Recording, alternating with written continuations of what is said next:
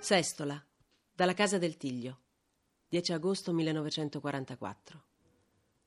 Carissimo Piero, mio adorato fratello, la decisione che oggi prendo, ma da tempo cullata, mi detta che io debba scriverti queste righe. Sono certa mi comprenderai, perché tu sai benissimo di che volontà io sono, faccio, cioè seguo il mio pensiero, l'ideale che pure un giorno nostro nonno ha sentito. Faccio già parte di una formazione e ti dirò che il mio comandante ha molta stima e fiducia in me. Spero di essere utile. Spero di non deludere i miei superiori.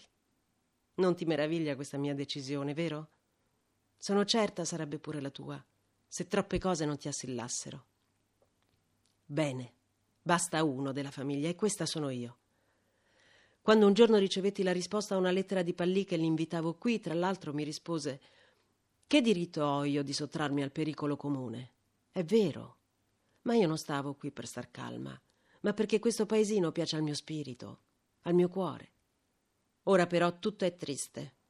Gli avvenimenti in corso coprono anche le cose più belle di un velo triste. Nel mio cuore si è fatta l'idea, purtroppo non da troppi sentita, che tutti più o meno è doveroso dare il suo contributo.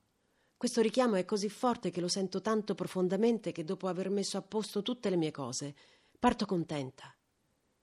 Hai nello sguardo qualcosa che mi dice che saprai comandare, mi ha detto il comandante.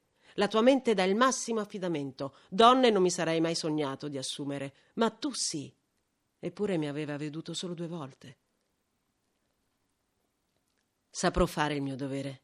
Se Dio mi lascerà il dono della vita sarò felice, se diversamente non piangere e non piangete per me. Ti chiedo solo una cosa. Non pensarmi come una sorellina cattiva. Io sono una creatura d'azione. Il mio spirito ha bisogno di spaziare, ma sono tutti ideali alti e belli.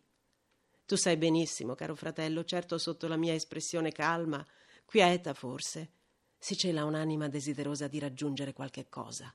L'immobilità non è fatta per me. Se i lunghi anni trascorsi mi immobilizzarono il fisico, ma la volontà non si è mai assopita.